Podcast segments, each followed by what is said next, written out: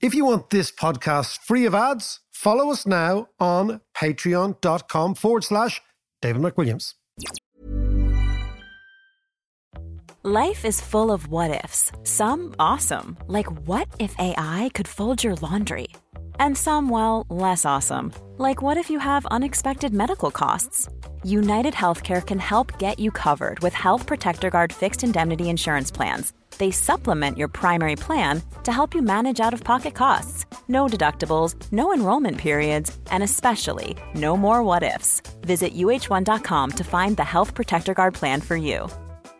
Many of us have those stubborn pounds that seem impossible to lose, no matter how good we eat or how hard we work out. My solution is PlushCare. PlushCare is a leading telehealth provider with doctors who are there for you day and night to partner with you in your weight loss journey. They can prescribe FDA-approved weight loss medications like Wegovy and Zepbound for those who qualify. Plus, they accept most insurance plans. To get started, visit plushcare.com slash weight loss. That's plushcare.com slash weight loss.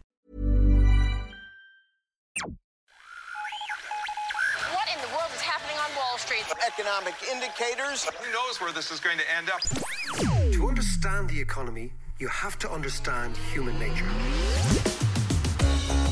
This podcast is powered by ACAST. How you doing there? It is podcast time. It's an auspicious week for the literati, John. It is. I was down in Sandy Cove over the weekend. Swimming. No, I don't. I, don't, I hate the swimming. I thought you'd be down there with the dry robe and the whole lot, Could you with all the others. You- with all the, the It's, the, dry it's the big rave at the minute. It is. This part of the world is just infested with people in their dry robes, right? Dry robes. What I actually quite like, though, is the swimming snobbery, the hierarchy of swimmers. So those who have been, and we know one or two of them, oh, who've been getting yeah. into the drink for many, many years, looking down their gnarled noses at the new dry robers, and there's all sorts of swimming envy. There are records broken every day. Yeah. You know, the other way I Place is packed every morning. do you know Every way- morning. Do you know the way you hear them saying, "Oh, it was it was beautiful. It was four degrees." You know, Yeah. Imagine I came back from five-a-side soccer every night and said, "Oh, it was great. Like I scored a hat trick." Nobody wants to know. I don't give a shite if you swim all the time, but I was down there, right? Yeah. Not swimming. Just want to make that clear. You was imagine, imagine like you know, yeah, yeah. I played the front the front lad offside four times. I don't care. Go on. What were you doing at Sunday? I was down in the Joyce Tower, Johnny. I was Oh, down in yeah. the Joyce Tower because tomorrow is the hundredth anniversary of the publication. Oh, is it tomorrow? Ulysses. Right. Tomorrow. And of course, I was down sniffing around incognito to the extent that you can be incognito in this neck of the woods. I was looking out to sea, thinking, extraordinary achievement writing a book like that at that stage in a crazy life, in his crazy life. And of course, it opens up in the tower Yeah. where Stephen Dedalus is contemplating going for a swim with Buck Mulligan. In their Buck- dry robes. In their no, no, exactly, no, in their pants, in their pants, and they're quoting the Greeks, thalassa, thalassa, the sea, the sea, which comes from a Greek parable or a Greek thing. And amazingly, the Greeks, did you know the Greeks referred to the sea's color as being purple? It was a royal purple or was They it? had no word for blue. Really? Isn't that amazing? They referred to the sea as being purple. And of course, Joyce referred to it as being snot green. Yeah. But it was interesting. I tell you, I was doing that, and then I was, it, which it is, by the way, in Dublin Bay on some occasions. It is snot green due to the skyline, though. The Yes, yeah, sky, yeah, yeah. not due to the effluent in said well, back in sea. our day when we used to swim in the 70s and 80s in Sea Point, there was raw sewage. There was. There was. Flying into know, the place. The big pipe at the back, just Yeah. spewing it out. But no, I was tell you I was reading. I was reading this morning, and this is why I was down there. I was reading, and I don't usually read this, but it's an amazing read. The Yeah. New York Review of Books, right? It's an extraordinary read, right? Right. And Anne Enright, Yes. the Booker Prize winner, has a beautiful little piece called Dubliners on Joyce. It's really well worth reading. And she's talking about reading Joyce. She's talking about Ulysses, the difficulties, the way it was written, the whole whole thing. And today we're going to talk about public transport. And I want to talk about Bloom and public transport. All right. I was wondering what's the leap there. This is the leap. This is the leap. But no, I tell you, I've written an essay for a book that's going to be published quite soon called "The Book About Everything," which I think is 14 essays on Joyce Oh, and right. Ulysses, and about the book. It's I remember you were writing that. Yeah, I look forward to that. actually. And what I'm writing about it is on the economics of Bloom, right? So I got deep, deep into the economics of Bloom. And what is fantastic and fascinating is that when you read it, you see that this was a guy who was obsessed by lots of things. But one thing he was obsessed by was public transport. And in the very, very opening lines of Calypso, which is the chapter that we are introduced to Bloom, yeah. he's walking out of his house in Eccles Street and he's walking up the road on Eccles Street and he's going into, he's thinking, he's surveying the street, the North Circular Road. And there's a pub called Macaulay's, right? Yeah. And there's used to be a pub called The Big Tree. You know that pub on Dorset Street? Right. So that's Yeah. where he's talking about. But he's talking about Dublin Metropolitan Transport are going to introduce a new tram line into that area of Dorset Street. Ah, right. Okay. And what he says in his calculation, he goes, the value of that is going to go up like a shot, that bar. So this is the first, the very, very first incarnation of Bloom is him making a calculation about the increase in property prices in Dorset Street as a result of the public investment Yeah. in the metropolitan railway line. So what he's doing in his head, he's saying there's going to be public investment, but the people who are going to benefit from that are the private owners of the big tree pub This in is Dorset Street. And this is something that you spoke about before with Henry George, wasn't it? Precisely. Yeah, so yeah. this is Joyce writing. The reason that the editors are calling this book the book about everything is because there is everything in Ulysses, Yeah. right? So there's it's inconceivable that Joyce writing Ulysses between like about 1912 and 1920 was unaware of the writings of Henry George because the book Poverty and Progress that Henry George wrote was the biggest selling book in the world, with the exception of the Bible No in the 1890s, right? So Joyce would have been aware of this work, yeah. right? Yeah. And of course, Joyce was a big fan of Tolstoy, and Tolstoy was a massive fan of George. Joyce was a, a fan of and a contemporary of George Bernard Shaw, and he was a big fan of George. And George's idea was all this about the site value tax Yes. that we still talk about now. And then what you see is Bloom is thinking about the site value tax in the very first iteration of the whole thing. And we haven't moved on from that. And we haven't moved on. And we're going to talk today about public transport and the need for free public transport. But what you see in this thread going through Bloom's economics is an amazing understanding of the public realm, of public transport, of the public water. He was a big man for the public water. Yeah. And he's obsessed by the velocity of the water coming from Poulaphouca Yeah. all the way down into the sewers of Dublin, right? This is the everyman concerns of the everyman, right? And that's what makes him such an So- exceptionally interesting character. So was Joyce like? How much of an economist was Joyce? Was it just a passing interest and a passing understanding, or does he have a, a much more deep appreciation? I think he has, through the character Bloom, a profound understanding of economics. Mm. And that wouldn't be unusual given that he understood everything. I mean, this, this is a guy who spoke nine languages. This is a guy who yeah, learned Norwegian in order to read Ibsen in the original. This is a huge intellectual, right? Politics, art, history. I mean, the history in Ulysses, the points of references are phenomenal.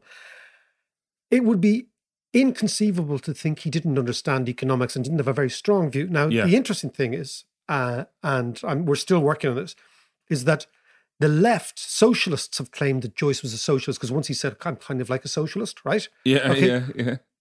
But the Bloom's economics are very free market, right?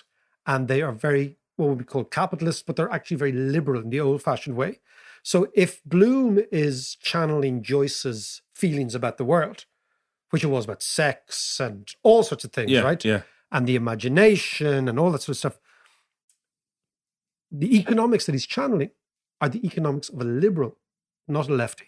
Right. And that's quite interesting, the whole thing. So, so, and they'd be more of the economics of George, you know, rather than the economics of Marx at the time. So, George was this idea that land is the problem and land is something that we should tax.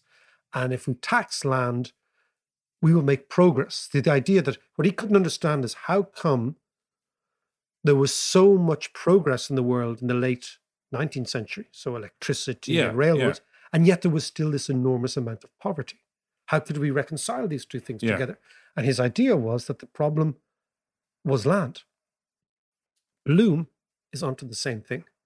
And in the very, very opening chapters, or the opening sentences, Yeah. where we're introduced to Bloom, he's thinking exactly the same way.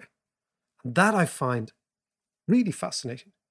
Wow. And it sets us up nicely for our discussion today, John. Well, talk to me about transport. I will talk to you and, about and free transport. And that, free, free everything. And in actual anything fact, free and is it- good. Yeah, yeah, yeah. And in fact, there is a lot. There's a big bloom things like free this and free this and free everything else.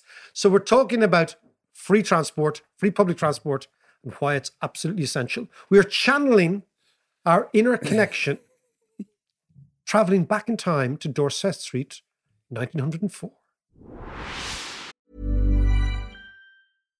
One size fits all seems like a good idea for clothes until you try them on. Same goes for healthcare. That's why United Healthcare offers flexible, budget friendly coverage for medical, vision, dental, and more. Learn more at uh1.com.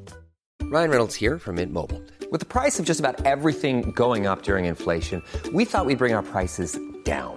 So to help us, we brought in a reverse auctioneer, which is apparently a thing.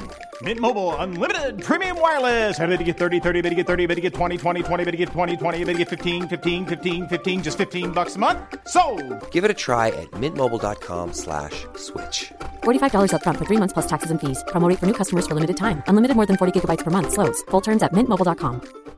One size fits all seemed like a good idea for clothes Nice dress. Uh, it's a it's a t-shirt. until you tried it on. Same goes for your healthcare. That's why United Healthcare offers a variety of flexible, budget friendly coverage for medical, vision, dental, and more. So, whether you're between jobs, coming off a parent's plan, or even missed open enrollment, you can find the plan that fits you best. Find out more about United Healthcare coverage at uh1.com. That's uh1.com.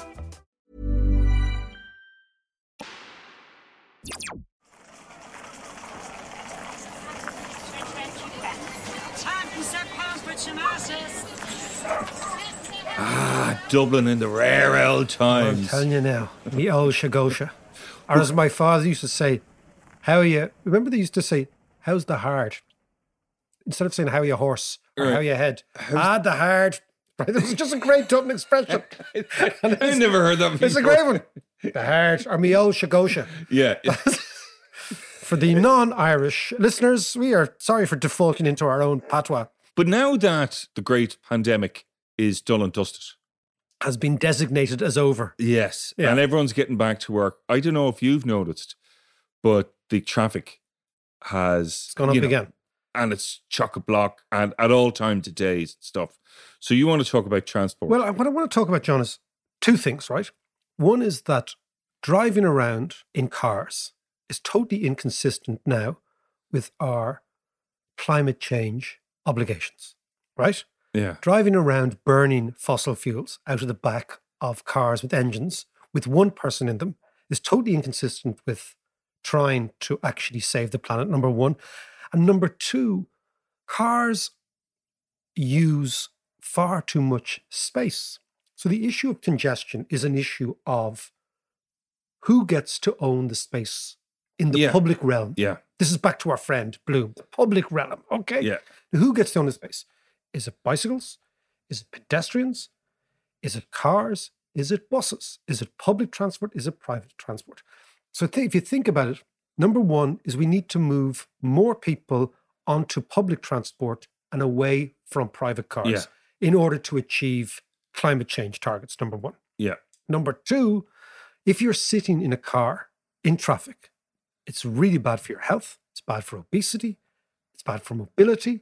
It also elbows out other forms of getting to work, cycling, walking, all that sort of stuff. You do get to listen to a podcast, though. I You do get to listen to podcasts. You can do that. You can do that. You can do that while you're strolling. Yeah, yeah. You can do that while you're strolling. Yeah. So the idea here is, what is the future of metropolitan transport? What is the future of urban transport? It clearly is not more cars. What it is is shifting people's behavior. And then how do you change people's behavior? You change people's behavior by making it worthwhile to shift. Like, there's Yeah. no point saying, you know, virtue signaling, saying, "Oh, if you if you're on a bicycle or if you're walking, you're a better type of human being." It's like, yeah, whatever. There are some people who get encouraged by that, Yep, yep. but the vast majority will actually be saying, "Am I rewarded for changing my behavior, from moving from the car to the bus?" But isn't that what they're trying to do at the moment with the, you know, all the incentives and grants and stuff for electric cars? Electric cars are still cars. You still got congestion. Yeah, this is you- the, the electric cars are not the future of metropolitan transport. Public transport is the future of moving large amounts of people in a carbon efficient manner from A to B. Yeah. Right. That means more people in whatever jalopy, whether it's a bus or a truck or whatever. Right. So you think, how do you change behavior? You reward people. And we know, for example, that human behavior is interesting, that we are much more likely to change our behavior if we're rewarded rather than if we're punished, which is the same thing with kids. Like you see that in, in school. Like if you encourage a child, you'll get much better resor- course, results than if you punish a child, Yeah. right? And adults are the same collectively. This is what, you know, Eric Lonergan, who you know, very savvy Indeed, yeah. economist, calls EPIC. He talks about extreme positive incentives for change. That if you want to change people's behavior, you have to put in extremely positive incentives for change. And then what you will do is people will change willingly. Mm. Then you look at the incentive. The best incentive to use is the price structure. Yes. You jack up prices. Well, I was going to say, so what are these? what- What's Yeah, so- extreme about? So if about you that? jack up prices for certain, for example, using cars, Yeah. right? To a certain extent, people will change their behavior. And if you force down prices for using public transport, people will change their behavior. Yeah. So, what I would like to do, and I'd like to see in Ireland, but also in all metropolitan areas, right? No matter where you are, all urban areas where you have dense populations and people moving at certain times. What I'd really like to see is a two pronged approach, right? Where you penalize car use, but at the same time, you encourage people to use public transport. That's the first one. Yeah. And the second Yes, is you they make, do have to go Yeah. hand in hand. yeah, Yeah. and you make all public transport free. Just make it all free.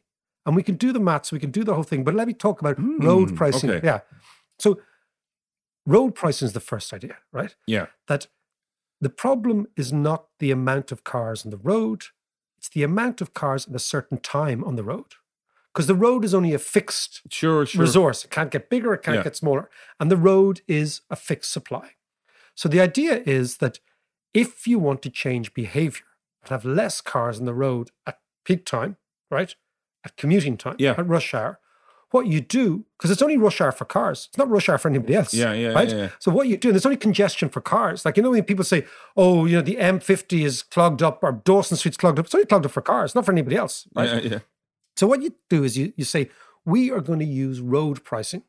And that road pricing is going to penalize people for driving on the roads at times when demand is incredibly high. So between 7 a.m. and 9 a.m., for example.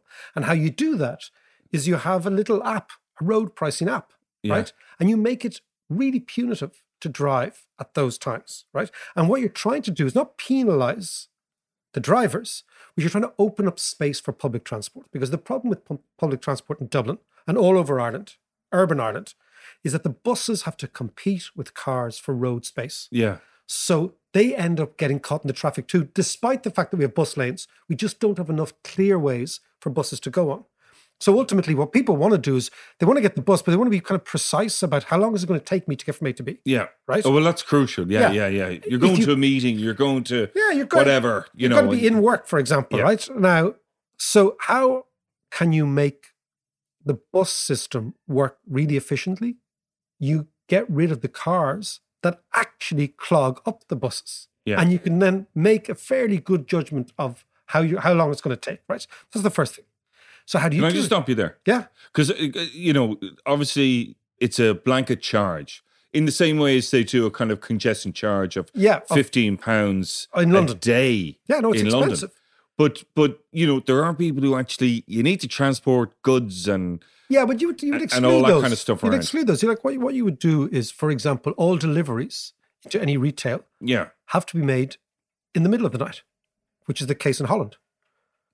Right? Okay, yeah. So you don't get trucks stuck at nine in the morning offloading stuff up on the curb. That's you just can't do that in Holland. It's illegal. Right. So you get all the deliveries are Today and Yeah, yeah, just yeah. only you, you And that's a see road- delivery trucks in No, never, never in Amsterdam. That's a road pricing Okay. idea. They say, okay, the roads are open at this hour of the night. There's no other traffic. This is when you do it. Yeah. But what it does is it cleans up the road. Yeah, yeah, there of is course. Yeah. So what you would do is, I think the congestion charge is kind of blunt. I think now we have technology that the charges can vary all the time.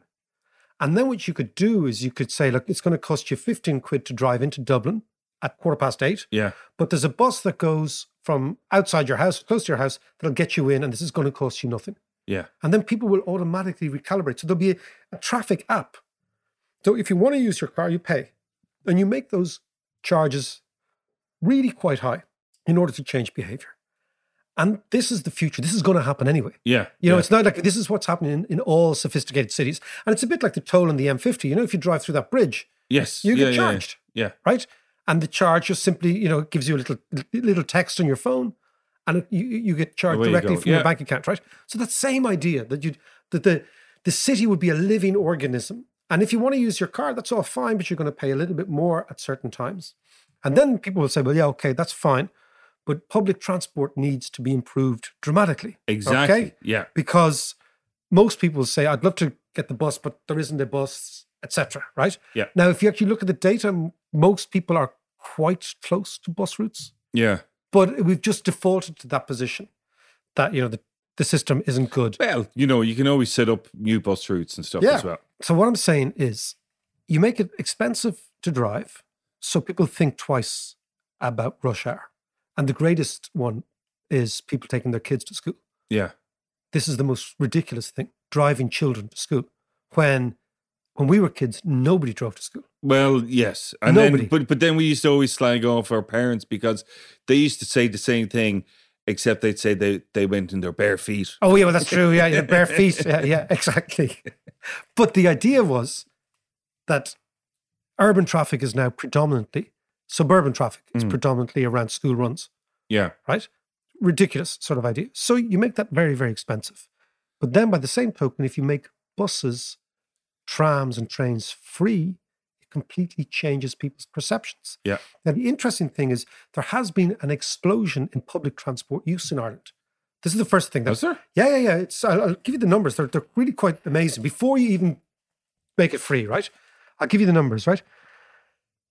Okay, so these figures are from 2019 because 2020 we had the pandemic and nobody yeah, was yeah, out, yeah, right? Yeah, But there was a total of 294 million journeys made on state funded transport services, right?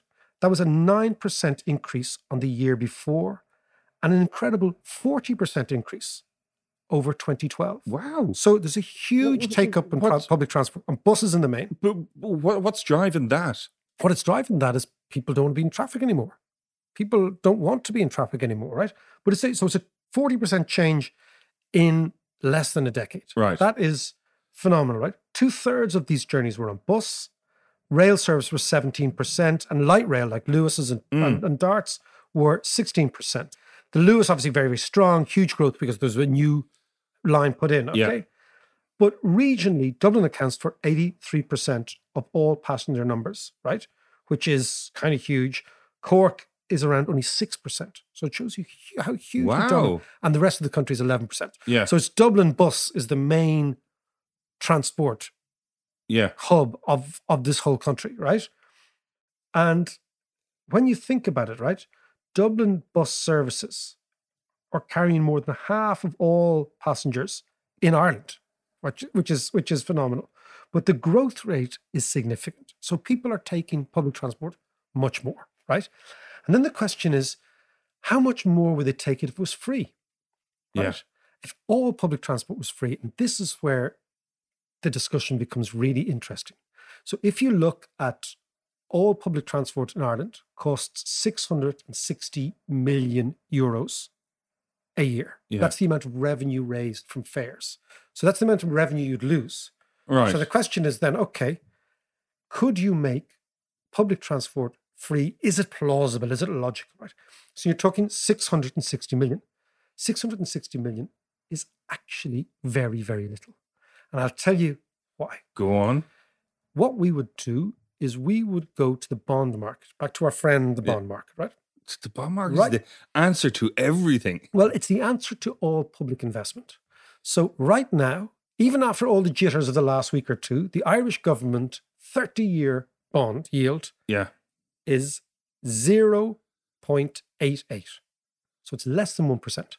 Right. Right. Okay. So, less than 1%. No, 0.088, right? So, less than 1%, right? So, that means the Irish government can borrow for less than 1%.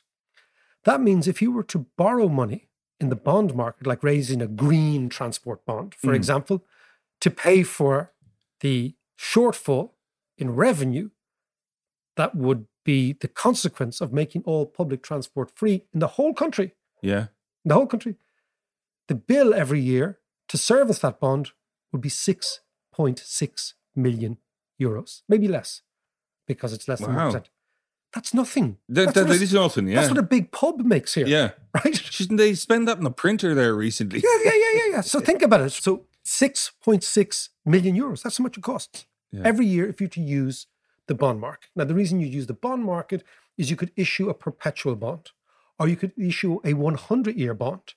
So Austria, which is the same credit rating as us, Yeah. issued a 100 year bond in order to pay for stuff, right? Right. The great example of using the 100 year bond is the Brits and the First World War. What's the percentage on that? About one percent. So It's for same, thirty years, right, yeah, yeah, okay. it's kind of, and the reason it's the same is because the bond yield is only we talked about this last week, the short term interest rate plus a risk premium, Yeah.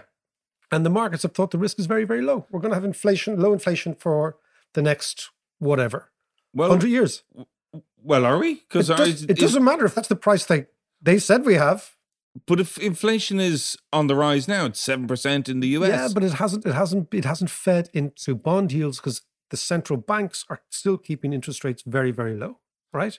And the reason there are investors who are prepared to buy these yeah, assets at this rate is because very large insurance companies, for example, need to match their assets and liabilities. yeah, And what they want is something that they know is going to pay them even 1% per year. Right. Because deposit rates are minus 1 right. right? So what you have is a crazy, it's an amazing thing to think about it. Interest rates are as low now as they have been in 500 years.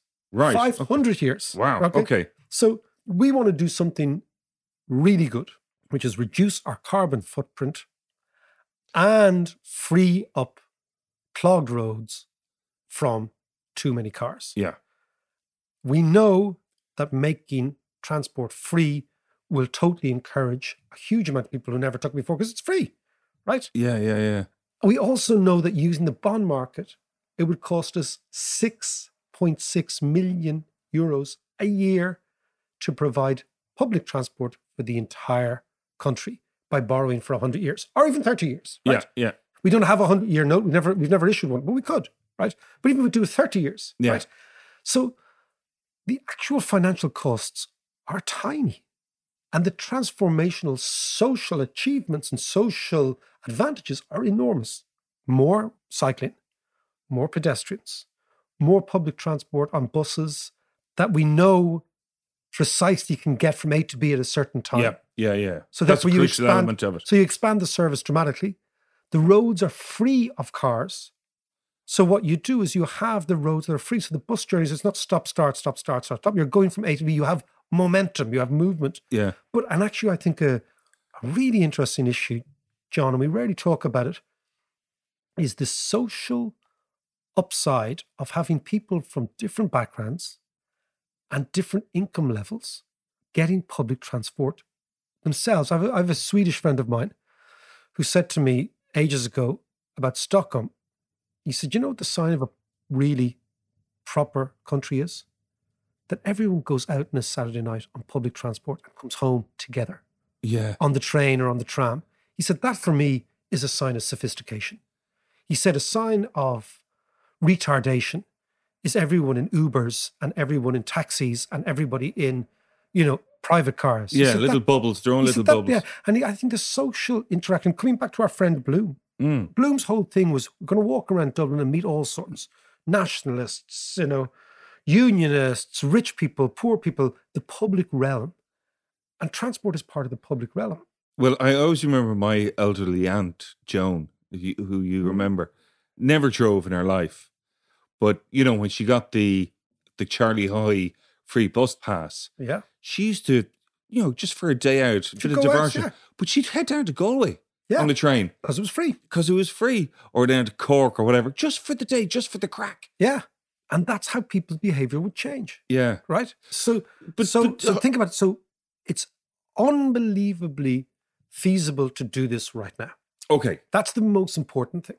I'll just give you one more interesting, this little interesting vignette about how little this would cost in real, real terms Yeah. by using the bond market assiduously and taking advantage of the fact that interest rates are incredibly low at the moment.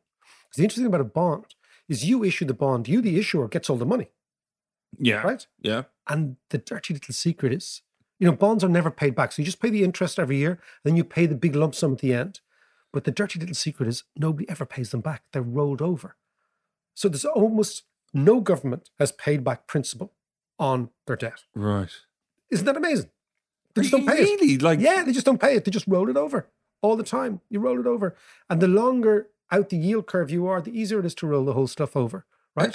right. Okay. Unless there's a massive crisis and you're faced with, you know, 10% interest rates at that time that you've got to roll over your maturing debt. So right? why? So if that's the case, why do people worry about debt then? Because people equate state debt to personal debt. And we all worry about personal debt because it rolls over very quickly Yeah, yeah, yeah. yeah. and the servicing costs. But what we really think about, if you think about mortgages, people don't really worry about the outstanding amount of mortgage once they've taken it. It's the monthly repayment. Well, true. that actually yeah. people worry about. Yeah. If that were to go up and down or up and down, right? In the bond market case, and the mortgage is an interesting example. So in the mortgage case, right, you take out a 30 year mortgage, let's say it's five, 400 grand, right? But that's the debt side of the equation. Yeah. But you have an asset on the other side of the balance sheet called Yeah. the house. And if that asset goes up in value, or if you live in it, the utility you get from living in it, the, the joy you get from living in it, that is what you get back. So just focusing on the debt side means you're blind to both sides of the balance sheet. You have to look, look at the other side of the balance sheet. Okay. Yeah. Yeah. So in the same way, public transport or public investment or whatever, yes, you borrow money to build wind turbines, but in the end, you have the wind turbines. Right? and, they're, So that- and they're functional. and that's the functional. That's, Yeah. that's the asset, Yeah, right? yeah. Same thing with public transport. Yes, you take out the debt, but you're buying buses and you're buying trains, and they are functional assets. So you always have to look at both sides of the of the equation. And right now, I'll give you just a little. Last week, remember we talked about the fact the Irish government raised 12 billion more euros than they expected to do. yes. right. Yeah. So imagine taking even 1 billion of that windfall. 1 billion of that windfall. Now, this is mad when you get your head around. If you were to ring fence that 1 billion Yeah.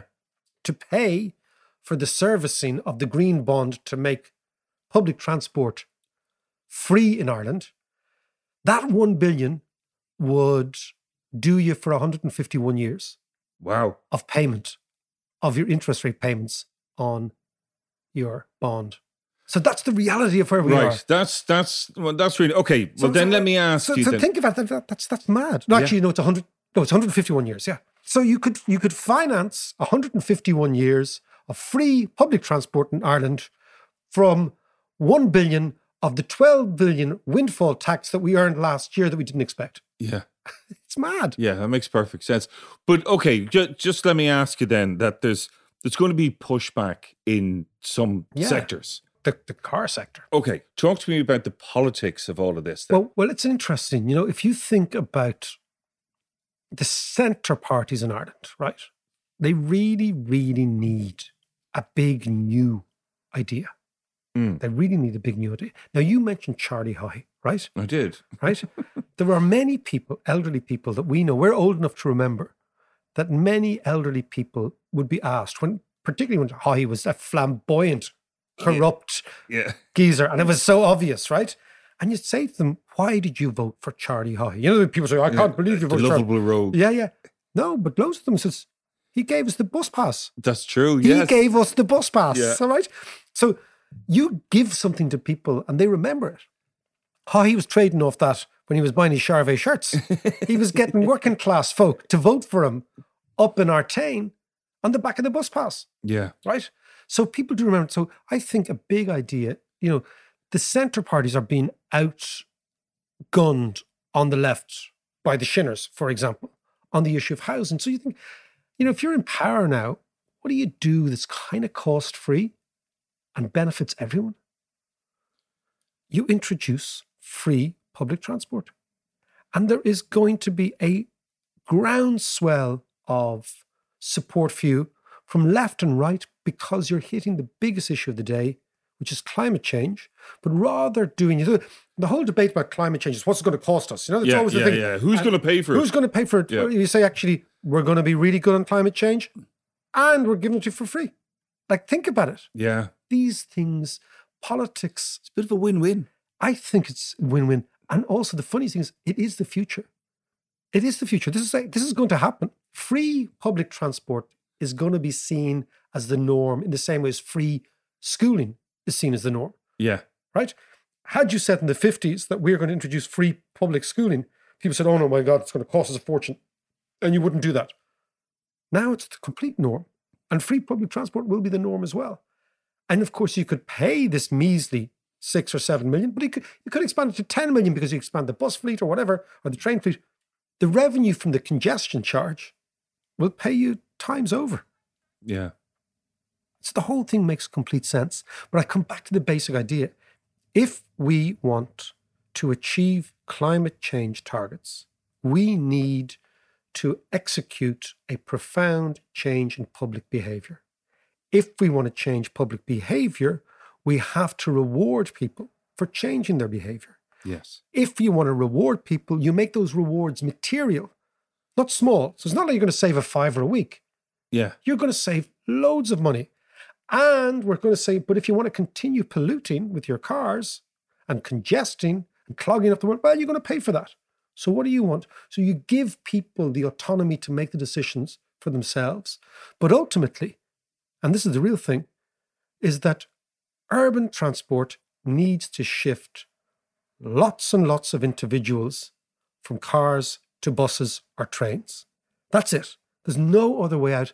And people say, yeah, but it's going to happen sooner or later. But later isn't an option. Yeah. It has to happen sooner. exactly it. So it has to happen now. And then finally, this could go back to our discussion with the Norwegians a while ago, place you like and you are. Yeah, indeed. What they've said is that one of the greatest greatest polluters in the economy, the two biggest polluting sectors are construction and transport. Mm.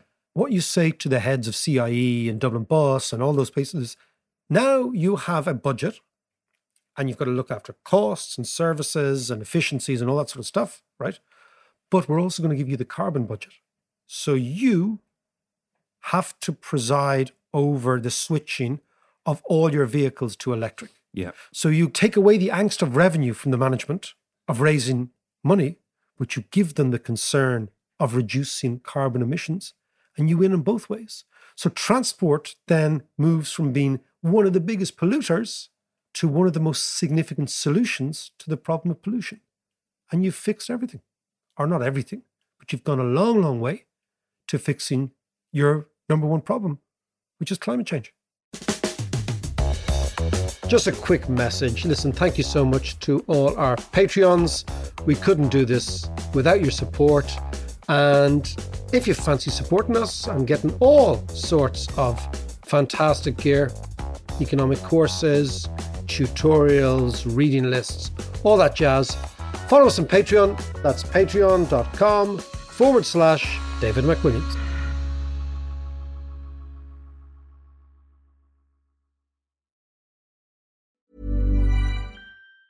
Planning for your next trip? Elevate your travel style with Quince. Quince has all the jet setting essentials you'll want for your next getaway, like European linen, premium luggage options, buttery soft Italian leather bags, and so much more. And it's all priced at 50 to 80% less than similar brands. Plus, Quince only works with factories that use safe and ethical manufacturing practices. Pack your bags with high-quality essentials you'll be wearing for vacations to come with Quince. Go to quince.com slash trip for free shipping and 365-day returns. Hi, I'm Daniel, founder of Pretty Litter. Cats and cat owners deserve better than any old-fashioned litter. That's why I teamed up with scientists and veterinarians to create Pretty Litter. Its innovative crystal formula has superior odor control and weighs up to 80% less than clay litter. Pretty Litter even monitors health by changing colors to help detect early signs of potential illness. It's the world's smartest kitty litter. Go to prettylitter.com and use code ACAST for 20% off your first order and a free cat toy. Terms and conditions apply. See site for details.